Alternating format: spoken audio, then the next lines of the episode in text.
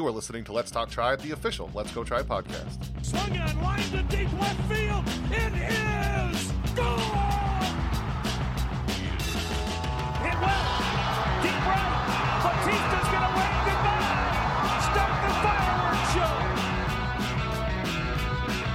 to wave goodbye. Start the fireworks show. This is Let's Talk Tribe, the official Let's Go Tribe podcast, episode 119.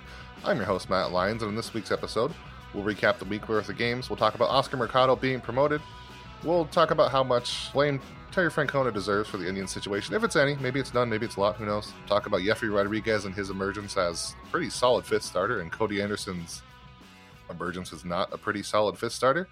And we interview Clippers Director of Social Media, Website Communications, Public Address Announcer, Matt Leininger. A lot of fun talking to him about the Clippers and about Mercado especially. It's pretty... The content gods blessed us with Mercado's promotion right before the podcast started, so... joining me for all that and more is none other than Mr. Merritt Rolfing. Merritt, how you doing? Matt, great news. What is it? I've come up with a new character for the show. It's fantastic, and his name is Captain Hindsight. Everyone will love him, I'm sure of it.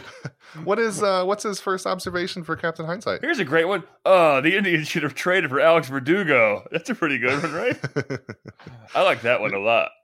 Here's another great one. The Indians should never have traded Yandy Diaz. That's a pretty good one, too, huh? I like that one a lot. They should have maybe figured out how to unlock Giovanni Urshela, too. Or maybe Jesus Aguilar. Or That's too far in the past. Giovanni Urshela? Wait a minute. What? Are you? He's like a folk hero in New York right now.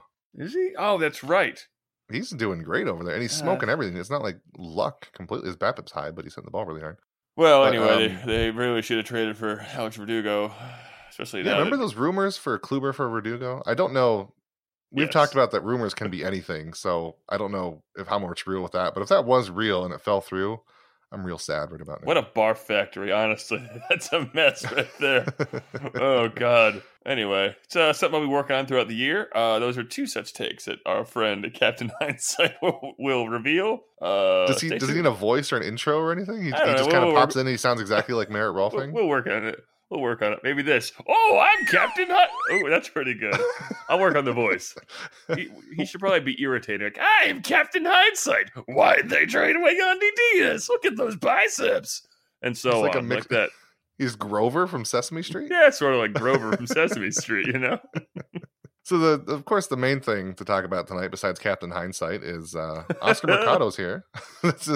Usually this kind of stuff happens right after a podcast, but literally like an hour before we started, it was posted that Oscar Mercado is going to be joining the Indians.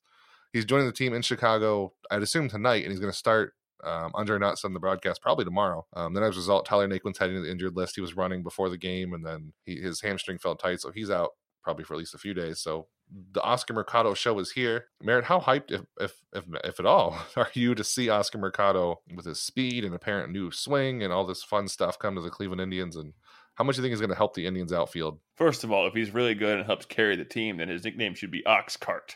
I like that a lot. Oxcart Mercado. And I will not drop that. It's very good. And it sounds I kind of love it. And the fun thing about Oscar Mercado is if he is even all right offensively, he's the best offensive outfielder the Indians have. And that's sad good. Yeah, that's great, man. Naquin...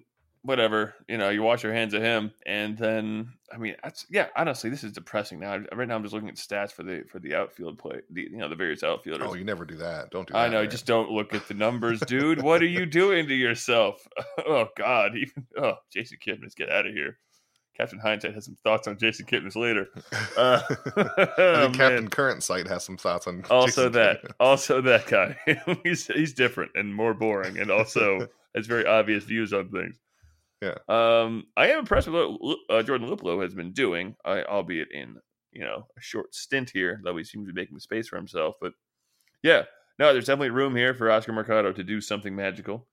I'm all for it. I will be the first to admit I don't pay a ton of attention to prospects. I simply don't have the brain space for it. There's too much Major League Baseball for me to pay attention to. I see guys in the pipeline and go, I hope he's good later. But outside of like Francisco Lindor and players of that caliber, I just don't. You can't get too hyped up, and this will be a bit of a buzzkill. Our old friend Snidely Buzzkill, another character I could work on. Anyway, but yeah, I never get hyped up about prospects. I don't know what you're talking about. I never get overexcited about. Yeah, right. I know. I'm really calm when they're promoted. No, it's super exciting, and honestly, hopefully, the shot in the arm the Indians need. It's been almost 3 years now, I think, 4 years since the Indians got a real nice shot in the arm from promoting a rookie. Unless you count pitchers, but offensive shot in the arm. Shot in the arm. It's been how many years? Lindor, 2015. I was going to say we're coming up on 4 years in 1 month. Actually, almost precisely. By the time you hear this podcast, it'll be 1 month before the fourth anniversary of his debut that they really got an offensive shot in the arm from a rookie call-up. I think the next closest was Bradley Zimmer, but he was a dud. I mean, he still couldn't be good, but he hasn't been a shot in the arm. Yeah, like you just think about guys that they've called. Like, I suppose you could call Tyler Naquin a shot in the arm, but that was such a a flash of light that suddenly was snuffed out, sort of a thing. Once people figure out what he couldn't hit, so would it be cool if they could do that? You know, I mean, I don't mean to belabor the point, but I was looking at Alex Verdugo's numbers today, and again, rookie. So just something like that would be cool. Obviously, you look at guys who get called many times, they don't do well. Case in point, Mike Trout's rookie year was terrible. It wasn't long or anything like that, but he hit very terribly, I believe, was the numbers. He was 130. It was only 40 games, but he had a 672 on base or OPS, and then he popped that up 300 points the next year. So sometimes it takes a little while, but the Indians definitely need something, and whatever that is, it could be this. And everybody keeps saying like Oscar Mercado is not going to save this team, but like you said, he doesn't have to be a savior to be a pretty big upgrade in the outfield, because he's probably better defensively than Martin in center field. He's faster than anybody, and if he hits like even slightly above average, he's the best outfielder by quite a bit. Yeah, and I think when we say slightly above average, he's hitting like 280, 350, 450 or something right now down in Columbus. I mean, he's been fantastic in Columbus. Yeah, I mean, hell, if he starts posting a line similar to like what with less walks than like what Santana is doing right now, which is 279, 380, 434. If it's 280, 350, 430. Hell yeah, baby. Sign me up for that. Give me that. He's 24-year-old. Give me that right now, and we can grow from there. Plus the possibility for, like, a ton of stolen bases. Yeah. Right, exactly. He'll be on base. We'll be playing defense. And, it's definitely something to be excited about, if only because of what it could mean for stabilizing the offense or even creating any offense at all. How many times have we watched the offense just kind of not exist? I believe we can even refer to a couple games out in Oakland this past weekend. Yeah. So it's going to be fun to actually maybe see the Indians be on this side of grabbing a prospect and then unlocking something in him. Because with the Cardinals, he was never that great. Well, I guess he was above average hitter in the Cardinal system. He had a 346 WOBA in 2017, which isn't too bad. But then he came over to the Indians, and this year he apparently worked on something with his swing. And then he's been a lot more patient since he came to the Indians. He has a double-digit walk rate since he's been over. So, I mean, there's a lot of good things that if you translate to the majors, this is finally a guy that's the reverse of Urshela or Aguilar or whatever, where the Indians get this player who the other team basically just I don't know if they gave up on him, but they traded him for two really lower level, neither of them pitched higher than high A outfielders, and now the Indians got him. And then if this is finally their chance to grow somebody out of nothing, which is going to be really exciting to see, even more than just having a competent outfielder for once.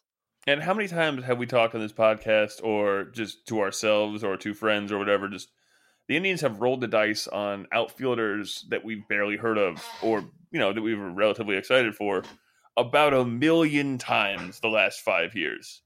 I mean, and it's worked a couple. Like, it hasn't failed every time, but it hasn't failed by any stretch. No, but it also hasn't. I mean, outside of Michael Brantley, like how many guys that they've gotten, in a trade that you go, ooh, he could be something special. Maybe, maybe not. Ends up being nothing. I mean, I just feel like that's happened so many times. It's absurd, and maybe this will be the time it won't. Maybe, maybe it won't. I don't know. We'll see. It's still super early. It's still nothing. I was never a big believer in Greg Allen to begin with. I think he's a great kid, and I think he has some skills, but is he done?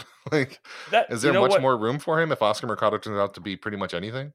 I mean, honestly, if he is done, that's really depressing, because I just don't think he's ever really been given a chance, and that, more than anything, I think is the most damning statement about the Indians the last while. I think they're just not. They don't seem to give young players a shot.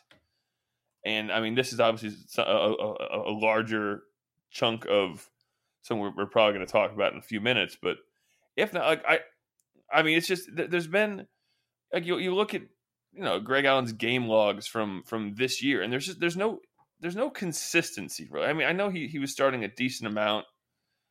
It's just I don't know. I just feel like he's not getting consistent, lots of consistent at bats all the time. He was in and out of the lineup, pinch running, this, that, the other thing. He had a stretch from the 7th to the 16th where he had a grand total of 8 at bats while appearing in 7 games and stuff like that. Like it's just that baseball is so about routine and getting a chance to aggregate.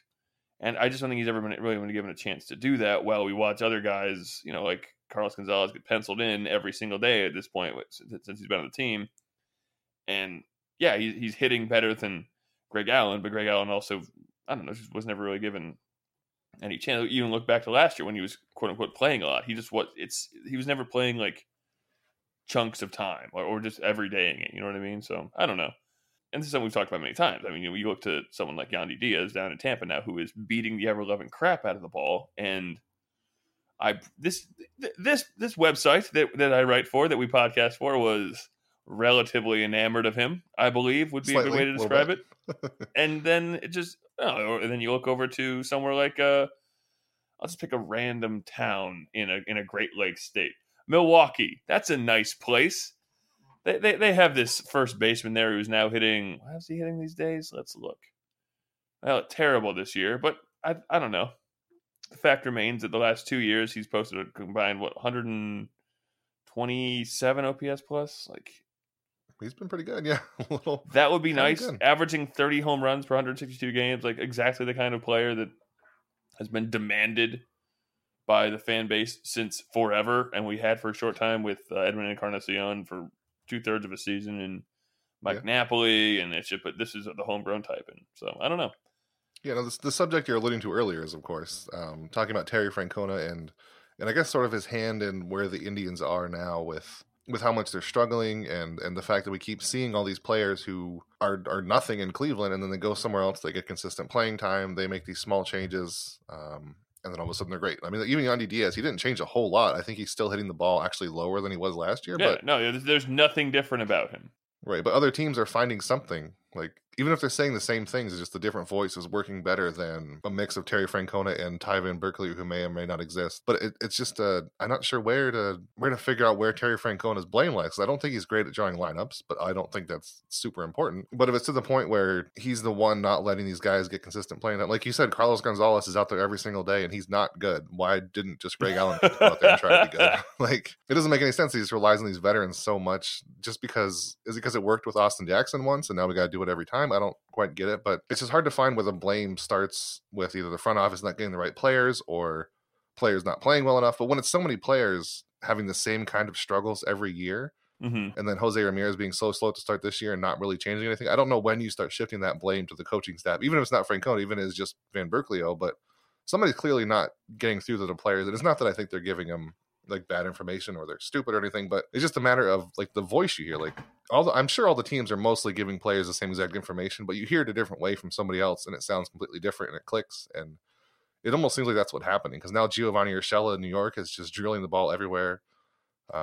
He has like a sky high BABIP, but it's not for lack of trying. Cause has a ton of hard contact, and Jesus Aguilar, like you said, has been a success in Milwaukee, and Yandy Diaz is killing the ball. And I don't know. It's just frustrating to see. And how much would you put on Francona for all this? The mantra has always been that he's a great motivator, but then last year we heard that he couldn't communicate with Yandy Diaz for some reason. Francisco Lindor had to be a mediator to talk to him to get his frustrations. Well, part of that was a language barrier too, obviously, but yeah. It didn't sound like that because I got the read I got from what I understood. It was a language barrier thing. That was one of the reasons that Francisco Lindor was in that meeting with him, was because it was one of them. But wasn't he going to Francona specifically to air his frustrations about not getting playing time? Like if you're at a point where a player who's shown somewhere else that he can hit this well is frustrated with your manager, that's got to be kind of a sign. I mean, I agree with you. I mean, I don't know how much to heap on Francona. And I don't like to say one thing or another about any hitting coach, just because that's just not how I don't know. I think that the hitting itself is too reactive, and the coaching isn't within that level. I don't think it's really all that impactful, if at least in the old school way of doing things. I don't know. But then, of course, you look across the entire lineup, and they have one player who's an above-average hitter, and the other one obviously is Lindor, who's creeping his way up. But honestly, you look at across these guys, and so many of them never expected to be great hitters in the first place. So it's like they were dealt a raw hand. You know what I mean? Like Santana was a great hitting prospect before he came over. Francisco Lindor was a great everything, like from the get-go. So it's hard to talk about development and stuff like that there. And then of course you have Jose Ramirez, who was a huge success story. And then outside of that, I don't know. It's just there's like you said, there's something being lost somewhere, and I can't really identify with it. I'd identify where, but the Indians do seem to have a problem with getting the most out of their hitters. Pitching, fine. You know what I mean? They pop out starters like it's nobody's business. You know, like the latest example being Jeffrey Rodriguez. It's weird how that's the one place that they can really dominate in terms of development. And I wonder if that's almost, I don't know. This is a weird thing to say, but pitchers are so separated from the coaching staff in a way, because in one part because they're over in the goddamn bullpen. I don't know. I don't know how much to heap on Francona. And then how much to just say this sucks and the players that the front office is getting aren't good. But I think they're better than this, right? I mean, like, if you take pitchers out of it, the Indians... I don't know, Matt. That's the thing. Look at the lineup. Are they? I mean, they're better than a combined 73 WRC plus, right? Like, they've got to be at least an average offense. Again, are they? I mean, obviously Ramirez is having a terrible season. Francisco Lindor is digging his way back from a slow start. But outside of that, Gonzalez is never going to be that good. He hasn't been good in 2 years. Luplow is a nice surprise. Perez is actually out hitting himself. Santana is doing well. Kidman hasn't been good in 2 years. Jake Bowers, who knows? The Rays thought so highly of him that they traded him. Landis Martinez had 1.5 good years of being good. Tyler Naquin's never been that good of a hitter. I could keep on going. It's just this is something I said in our Slack channel over the weekend or last week or something like that. There's 4 guys that were on the Indians last year who have WRC plus over 134, and they're not on the Indians anymore. And whether that's money in Michael Brantley's case, whether it's again money in Edwin Encarnacion's case, whether it's the Yandy Diaz case, I don't know. But the Yandy Diaz case, I think, is one we have to keep on circling, because that is the latest case in a failure of someone to accurately judge talent. Yeah, you're right. It's like it's failure somewhere. We don't exactly know who, but somewhere along the line, somebody screwed up. So, and I don't know. And who is to judge for that? Because I know that Terry Francona carries a lot of sway in the game and in the organization because of who he is. You know, he's a 2-time championship winning coach. All this stuff. You know, he's been around the team for decades because of his dad. He's a nice man. He's an ambassador for the team itself, which is important in its own way. You know, when you have a team like Cleveland, who, you know, I mean, sometimes didn't always have a face. He was the face early on. I just feel like there's a failure somewhere in between the management and the front office, right? To say someone needs to, I don't know, and this is an argument I'm sure we talked about last year, but we've never really readdressed it, I think, because we were kind of hopeful that Jake Bowers would kind of hit the ground running. But the fact that Yandy Diaz is hitting as well as he is, and the fact that the Rays did something that's so blatantly obvious in getting 3 of the, it was an article, it was like 3 of the top 26 exit velocity guys that were in the game last year, and put them in their offense, and they are logging OPS pluses. I'm sorry, I'm using OPS plus, use WRC, but we're on different websites. The numbers are close enough anyway. But anyway, 141, 129, and 125 OPS pluses. That would be 1st, 2nd, and 3rd on the Indians this year. As it is, it's 1st, 3rd, and 4th on the Rays. I guess you could count Austin Meadows as 207. Jesus Christ, Austin Meadows. He's injured now, but he was really good. And good Lord. But yeah, again, that's Yandy Diaz, Tommy Pham, and Avisaíl Garcia. Garcia, I'm sure, will come back to earth. Pham is good. Diaz is everything. It is who we know him to be. His batting average has sunk down to 267, but again, the on-base percentage will always be there because he has incredible play discipline. So I don't know. We'll see. Baseball is a long season. Yeah, that's probably the biggest glaring issue with the front office is not just giving Michael Brantley at least a qualifying offer, and if he declined it, you get a draft pick. But if he didn't, then you get Michael Brantley for a year. But I'm saying there's a little bit of Captain Hindsight in that, because nobody was quite sure that he'd be this good again. Giving him the he's having the best year of his career is the right thing. Yeah, I'm saying I don't think people saw that coming. Like it's easy to say it now, but he is hitting better than he did when he was third in MVP voting. I think yes, he is. In fact, yes, this is his best year. Yeah, he's already got 10 home runs and in 40 games. He's on pace to fucking hit 40 home runs. If you really want to look at it that way. Yeah, it's good. It's going to feel real good. So there is one other thing we have to talk about, Merritt. This is a good half of it is Jeffrey Rodriguez, who came over in a trade for the front office that continues to look just stellar, is trading Yan Gomes for Rodriguez and Daniel Johnson, who Johnson, by the way, is also crushing the ball in Double A. I think he had a 2-homer game the other day. Mm-hmm. He's killing him. And then Roberto Perez is great in the majors. And by the way, if that trade works out, then everything I just said about someone fucking up the front office in the toilet, throw it right in the old toilet there. I mean, they still have obvious other screw-ups, but that negates flaws. A lot. But you know what bugs me, too, is there's talk about how forward-thinking they are and how they have to be forward-thinking because, obviously, they're dealing with such a shorthand. The fact that they're so lacking in just seemingly a large chunk of the game, and I don't know whether that's a front office or a front office translating it to the field thing or what, but you know, there's something missing and we can't figure anyway.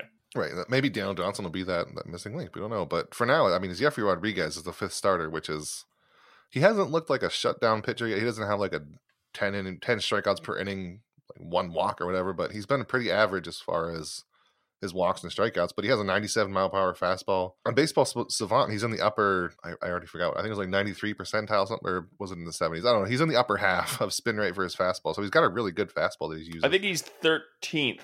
He's 13th highest spin rate in his fastball. I was actually looking at this yesterday for an article I'm working on. He has an incredibly high spin rate in his fastball, yes. Which is really cool, and then it generates a lot of ground balls that he gets. There might still be some luck involved with what he's doing, but he looks basically like 2016 Cody Anderson where he had the really good start with the 2015? 2016, yeah, when he's the low strikeouts with the 3.05 ERA, yeah. Right, yeah. I mean, that's exactly what Yefry Rodriguez looks right now. So maybe if your big sweaty son doesn't turn out to be anything, which he's had a couple bad starts in a row, maybe Yefry Rodriguez is the new heir to that throne. I mean, he's not sweaty, but what have you thought of him as the new fifth starter coming over, replacing effectively Clevinger and Kluber, because Cody Anderson hasn't done much of a job of that. Here's a weird thing that someone should never, no one ever expected me to say. It reminds me a little bit of Miles Mikolas. Oh yeah, the Miles Mikolas, the one and only. No, last year Mikolas was like third or fourth. He was sixth in Cy Young voting. Struck out 6.5/9. I wish I had the percentages, but Baseball Reference is just the way it is. But popped up a 2.83 ERA. With a 3.28 fielding independent pitching. This is the single. I mean, this is basically what I expected Rodriguez to be in a way. Well, not expected to be. This is kind of what I've seen. I mean, he's going to have ebbs and flows because because he doesn't get a lot of strikeouts this year. Mikolas's ERA is up a full run. So is his fielding independent pitching because, as you said, luck has a lot to do with it. Now, what's interesting about what I thought. Rodriguez is doing it. Obviously, he's elevated his ground ball percentage by more than 10 points, almost 11 points now. Almost 12 points, actually. He's dropped his fly ball rate, which is also positive. He's upped his sinker usage, which is a strange thing to do. And this is really the thesis of the article that I'll be posting later this week, which is a strange thing to do in an era where sinker use is at its absolute lowest ebb ever. And I don't know why, or what the thought process was here, or whether this is a long-running thing that's going to continue, but it's something very interesting about him, and a neat change of pace from what is essentially an entire lineup of, you know, just high fastball, high velocity type of guys. Also, does he really throw 97 miles an hour? He does. Damn. Yeah, that's his max. That's like 95, 97. I was watching his game on Sunday. It just seemed like he was hitting 92, like maybe 93 every now and again. But it's not frequent. But I mean, he touches 97, which he can do it. Yeah, but even this is saying that his average velocity is 95 on his fastball. I was like, I was seeing. I don't know. Maybe the gun out in Oakland was just slow or something like that. Gun's cold. Probably. Guns gold, you know, yeah. No, that sinker usage is interesting, and you know the Indians are one of a few teams that can really take advantage of that simply because of what is in their infield. As struggling as Ramirez is at the plate, still a great glove. Lindor is there. As bad as Kipnis is at the plate, he's really become a great defender over the years due to his pitch positioning, I guess, and that part of that is scouting. Part of that is obviously the coaching staff and everything like that. And then obviously, what's his name is a very good first baseman, Carlos Santana. How long it'll last? That is the excellent question. You're right. That said, his BABIP is like 289 or something like that. We'll see. I like what I'm seeing so far. This is everything the Indians needed, kind of. Really, everything was really threatened to fall apart when you lose two ace caliber pitchers. When that's all your team has, so if this kid come up, fifth starter, which I know, holy cow. Well, and that's I guess fourth now, you know? Technically, but I mean, he's going to be the fifth at some point. Yes, exactly. It'll be once Clevinger comes back, he'll be the fifth starter, and then after that, like, what the hell do you do with him? Like in the event Corey Kluber comes back, you know. I mean, that kind of brings up another question: the Indians, whether it's the development or coaching staff, have to answer is they're not turning these guys into bullpen arms because, like, Cody Anderson probably should have just been. He can also hit 97 as a bullpen reliever. Like, why is he not in the bullpen somewhere? He could be probably a better reliever. Even Yefry Rodriguez could probably be a better reliever. He gets a lot of ground balls. He throws the ball stupid hard, and I'm sure he can throw it faster as a reliever. So it's weird they're stretching all these guys into starting pitchers. Like, they could have just used – I know Adam Plutko was injured, but they could have used him at some point as a starter, and Zach Plesac is going to be coming soon. So they have a ton of starting pitchers, and they're not turning any of these, like, high-velocity, limited pitch guys into relievers, which seems weird to me that we've talked about it before. They're so bad at developing relievers, and they have these guys who could potentially be that reliever, and they're just not doing it. I guess it's helped now since they need more starting pitching, but I don't know when eventually we're going to see them actually start doing it, whether it's when Kluber and Clevinger come back, unless they just send these guys to the minors and be done with it, or if they actually do start to turn them back into solid relievers in time for the postseason. That's an excellent question, and obviously it always circles back to the prodigal son, Danny Salazar.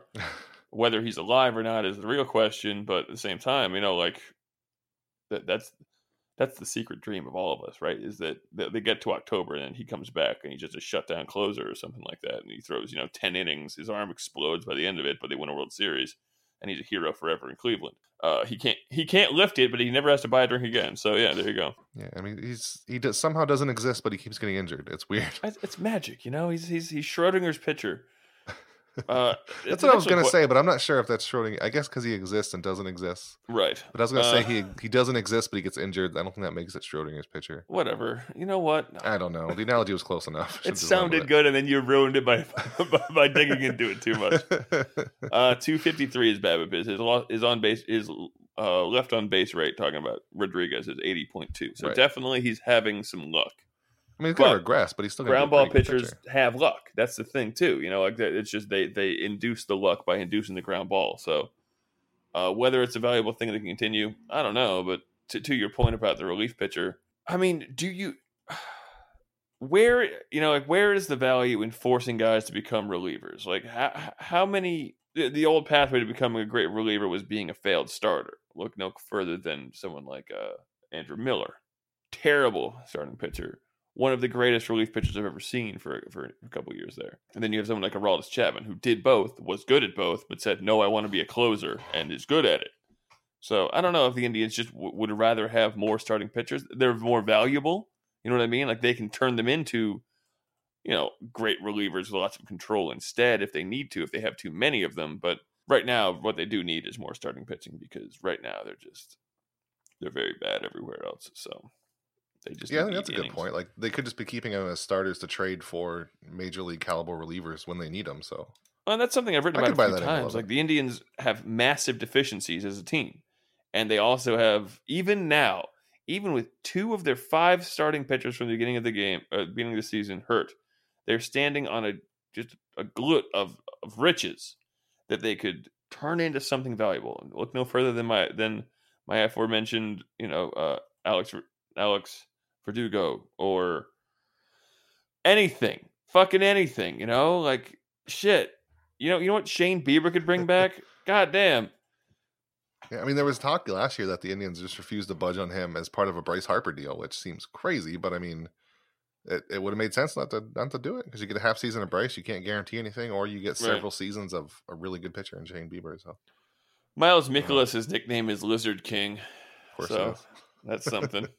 And I guess the other thing is that they have James Karinchak coming up soon, who hasn't allowed an earned run since last August. He just went on the 7-day DL or IL. He went to Illinois for 7 days. But when he comes back, I mean, if he comes to the Indians bullpen and is anywhere close to as good as he's been in the minors, they already have, I think right now they have a pretty good bullpen. If you add him and fire Neil Ramirez into the sun, you've got maybe one of the best relieving corps in the majors. It's got to be close, right? And that's the thing, too. I was watching the game on Sunday, and when he's on, obviously, he's great in Adam Simber. But Nick Whitgren does not have anything particularly eye-popping going on, but he's effective, and he's getting strikeouts, and he's fooling guys because he's locating and doing well at that. And Brad Hand is having a great year. I mean, that's three guys. I mean, Simber is going to be up and down, I think, because of the velocity thing is an issue. Whitgren doesn't really blow the doors off velocity wise, but he has, it's a collection of solid things that makes everything else better. And then whatever, I like Oliver Perez. Seems like a nice enough guy. Then Neil Ramirez and Dan Otero still exist. Yeah, he has that weird thing where he's not throwing ground balls anymore, but it still works. Like, he has a ton of fly balls he's throwing, but somehow. Yeah. And I mean, the Indians as a group, they have a 3.15 ERA, their relievers, which is second best in the AL, which is incredible. That is shocking, considering how bad some of these guys are. I mean, considering Neil Ramirez exists. But yeah, it's interesting that the Indians, their strikeout rate is 8.56 per nine for their relievers. And looking like ordering it by ERA, the next lowest is the Rockies at 17 with an 8.06 strikeout rate. So they don't have like a lot of big strikeout relievers. They also don't have a bunch of ground ball relievers. So it's kind of weird that they're doing so good. Well, that right there is just telling us that it's a house of cards, quite honestly. Like, it's, well, I mean, they're also not walking a ton either. So I mean, they just have a weird construction, I guess. And they're leaving a ton on base. So you're right. It's just, but again, outside of Hand, Simber, and Whitgren, and then a handful of, loogies basically. Which they do need because Simber is so bad at getting out lefties right now. Still, it's I don't know. It's close to being good, but that's just the way bullpens are. We've talked about this many times how bullpens are an evolution throughout the year, unless you basically do what the Yankees did, and just get all of them, get all of the good relievers. I mean, their relief corps is fucking absurd. It's truly absurd. The fact that Zach Britton's their third or fourth best reliever is just crazy to me. Chad Green is. Do you want to guess which reliever corps has the highest left on base percentage, Merritt? You want to take a guess at that? Is it the Indians? It's the Indians, 80.4%. Okay. So yeah, there's a lot of luck involved, but their BABIP isn't super. I don't know. There's such a weird group. I think most of this is Neil Ramirez dragging him down. He's so bad. I mean, I'm on the get rid of Dan Otero train, but whatever, Although he He did do that very nice cameo for me. So, you know what? I like Dan Otero. Never mind. He's my guy. No, Dan Otero was good this year, actually. Holy cow. That's true. Yeah, he was just bad last year. Maybe sad last year. So he's back being good. All right, Merritt. We're going to take a quick break. When we come back, we're going to talk with Matt Leininger, Columbus Clippers, director of social media, all that stuff. I've said it several times. You know what he is. He's a great guy. We're going to talk about Oscar Mercado coming up and all kinds of other fun stuff with him. So stick around.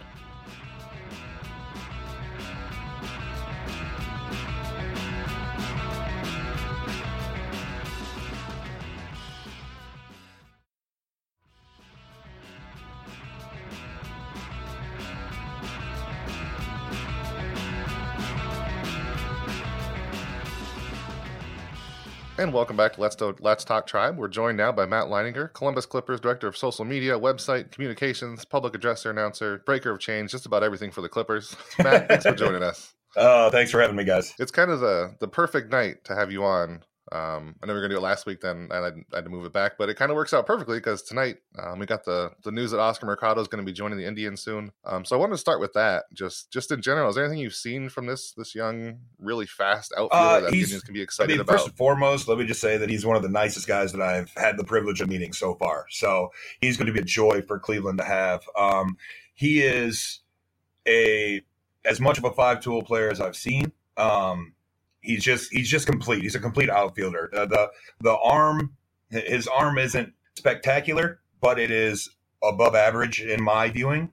And, you know, on the base pass, he sprays the ball around the field at the plate, and on the base pass, he's deadly. So he's going to be something in the upcoming years, and I hope that he hits the ground running up in Cleveland. Who would you compare him? I mean, of the guys you've seen so far, not to say he's going to be this, that, or the other thing, but who have you seen just in all, whether for the Clippers or, you know, for someone the Clippers have been playing that kind of he reminds you of, or someone in the majors for that matter? I don't know. That's a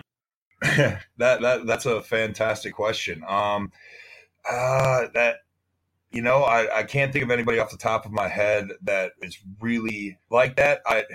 If you really want to get Indians fans excited, I would almost go a Kenny Lofton style.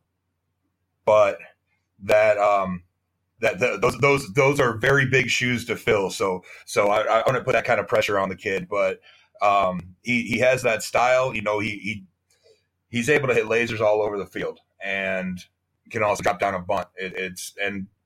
Random power out of nowhere too. So he's a lot of fun to watch. I hope that Tribe fans enjoy him. I also hope they're patient with him. You remember this kid's first time up. So hopefully he can make a splash and be fun for years to come.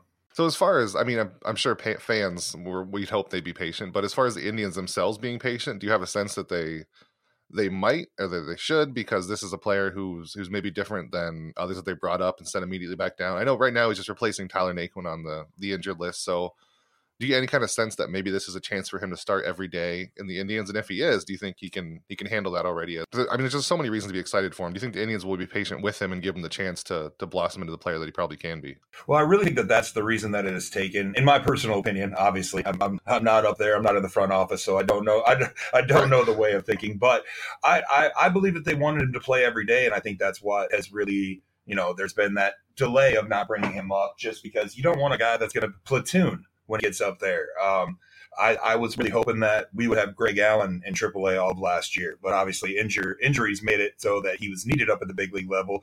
But when you get a guy up there in AAA, I'd like to see him develop a while. I'd like to get him the bats that he needs every day. And I had assumed that was kind of the route that they were going with Oscar. Now, you know, with Tyler going, with Nicklin going on the DL, that could change everything, and only time will tell. If he goes up there and is all of a sudden putting up nasty slash lines, then we won't see him back in Columbus. You know, it's really all about, you know, how he performs and what happens when everybody gets healthy. A big talk with him was that he in spring training he improved his swing, and it was different, and it was helping him go from maybe just a guy who can be an average hitter to above average. Have you seen any of that this year, even outside of just the stats? Like, is he driving the ball harder? Have you seen anything different with how he's hitting the ball that's led to this big change in his swing that apparently Indians are so excited about? I will be completely honest. We didn't get that much of him last year, so I don't have a whole lot to go off of as far as how much things have changed from last year to this year. But the confidence level is definitely noticeable. You know, he just feels looser, looks like looser up at the plate, and I would have to think that has to do with how well he's connecting with the ball. And if that happened during the off season and in spring training, then he put in proper work and definitely is deserving of this shot.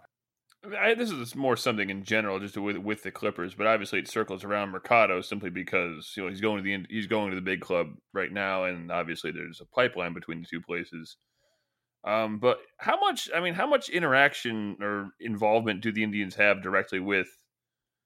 That you've seen, at least from your angle, with the Clippers, whether operationally, whether I know that minor league teams kind of exist in a pseudo independent of the big club, except for the players. I worked for a double A club myself for a while, but how involved are the Indians in like the day to day, like you know, work with the players, or do you see any of that at all? That's something I've always kind of wondered. With like you know, showing a player a pathway to the majors, sort of a thing. Do you ever notice anything? Have you ever noticed anything like that with the Indians from Cleveland sending information down to Columbus at all, or no? Well, that one's a little above my pay grade. I figured. But, hey, you're here, so I gotta ask. No, that is totally fine. I don't get the opportunity to really know how much is being talked with, but I guarantee Tony Mansolino, our manager, is on the horn almost every single day, you know, up at the big club. You know, that's they lay out their plans and everything, and that's how it goes. But the only time that I really see is when, you know, the occasional trips that Antonetti and the guys will come down just to, you know, for any real reason, whether they're scouting a guy, whether they're just coming down because they have an off day. You know, it's that's about all I really get to see from the tribe perspective of them being involved. But with the day-to-day stuff, I'm not privileged to that information. I'm sure that information's out there, but no, that's a little above my pay grade. How close do you follow the players that you could almost consider like quote unquote your players that were in Columbus? I know like you post a lot about Yandy Diaz when he hits big hits because everybody was excited about him. We got to watch him. I know a lot of current Indians players you follow and keep tabs on them. So is there a lot of players that you see come through and you've interacted with them so much that you just want to keep tabs on them going forward? And like how much and usually how long do you follow those guys because you got the connection with them in Columbus? Well, I'll tell you a quick story. So I have a little girl that is special needs that her mom reached out to us about 4 years ago about a guy, Tyler Holt. Was really instrumental in helping my little friend Brianna really come out of her shell. And because of that, there's certain players that just hold a special place in my heart that have been very good to Brianna. Guys like Mike Clevinger, Sean Armstrong, Giovanni Urshela are all some of her favorites, Ronnie Rodriguez. And when you get to interact with a lot of these guys, you really there's a little bit of a connection there, whether it's a two-way connection or not, you don't really know. But the guys that have treated Brianna the best, I will remember forever. And it's when I see, you know, guys that leave the organization and go on to do very well, or even if they don't do very well, it's still nice to keep in touch. You see guys like, you know, James Ramsey, an outfielder we had a few years back. He's coaching at Georgia Tech now. Tyler Holt's coaching at Florida State. It's neat to see what happens when these guys are no longer in the organization. It's nice to follow up with, and you wish nothing but the best. You see, you know, Jesus Aguilar, these very solid ball players that are also great people. And if they're not getting an opportunity with Cleveland, you hate to see them go, but you wish them nothing but the best, because you know that when there's have good hearts and guys that have great heads on their shoulders and guys that just don't quite have an opportunity to play with Cleveland, you know, like an Eric Gonzalez. That guy could start for probably 20 teams at shortstop in the big leagues, but he's behind franchise player and Francisco Lindor. You know, that sucks. So, of course, I'd like to see Eric go someplace else where he can get an everyday shot like he did. And when guys come and go like that, you wish them nothing but the best. That's the business. It's a hard part of the business, but that's the business. You kind of got into it. Who would you say in your time with the Clippers has been your kind of – your favorite guy to work with, who's been, whether he's easy to work with, whether he's interesting, whether he was just a great player to watch? I don't know. I mean, it's hands down, it's Clev. Really? You know, Mike Clevinger. Oh yeah. He just brought this different, I don't know. It was just a different feeling. He has an enigma about him that is just fascinating. And he's also super good to my Brianna, and he's just fun to be around. So I'm a big club fan for life. Now, Matt, one of the things you told me, it was a while ago at this point. It's one of my favorite like minor league stories I've heard so far. But it was about how the Clippers broadcast now. It's really good. Like, it looks, if you did tell me they were a minor league team, it would just look like a major league broadcast. And you told me about how that happened before. I just wanted to hear more about that and how you guys ended up.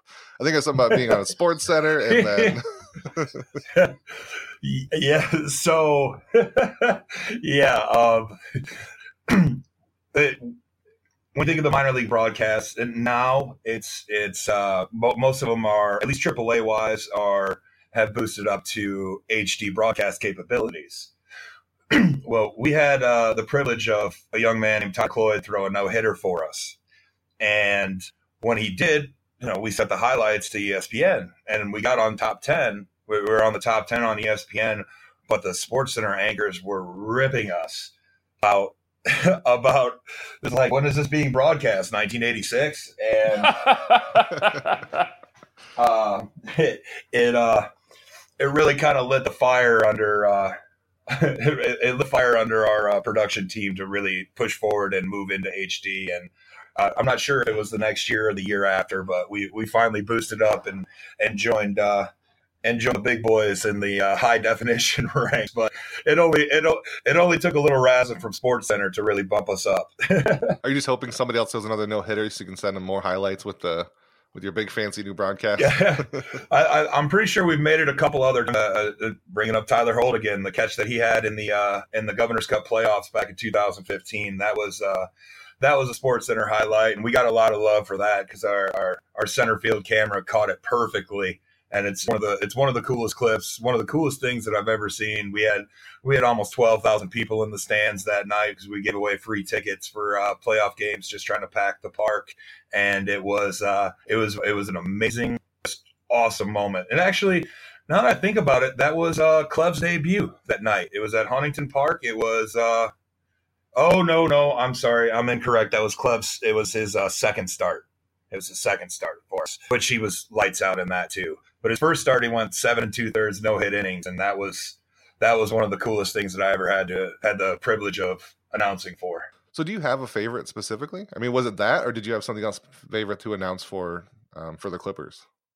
Oh boy, I'd say that was one of the coolest things was that 2015 Governor's Cup run. We had, and it's this way across all of minor league baseball. It's just something about baseball in September that fans just don't really come out for.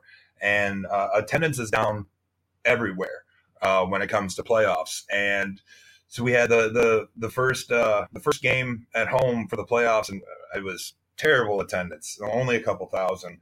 And so our president and general manager, Ken Schnock, he came up with the idea, let's just give away tickets. Let's just do what we can to try to get people in and hope we can recruit money back with, food and beverage sales and merchant stuff. And boy, they came out in droves. We had 10,000 and 11,000. And it was September playoff, meaningful baseball in AAA. And it was one of the coolest, like a week long. And I think we had either 4 or 5 games where it was just, packed.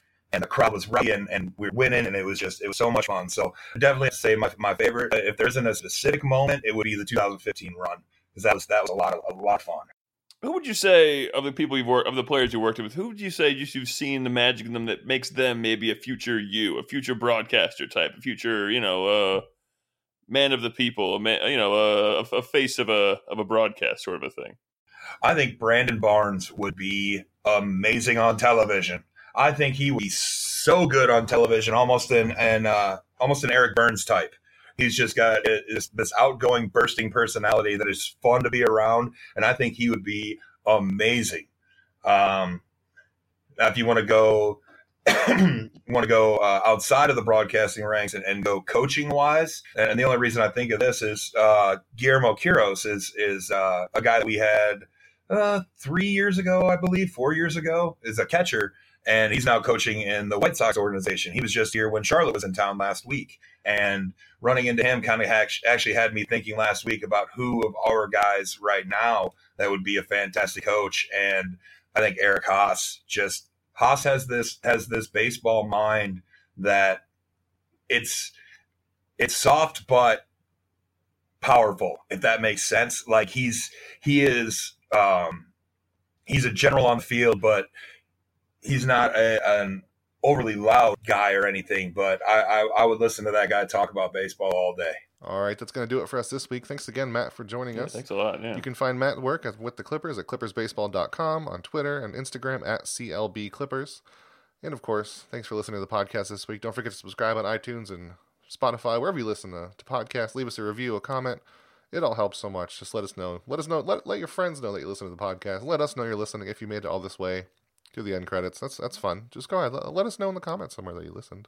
You're not going to get anything for it, but undying appreciation. So we'll talk to you next week.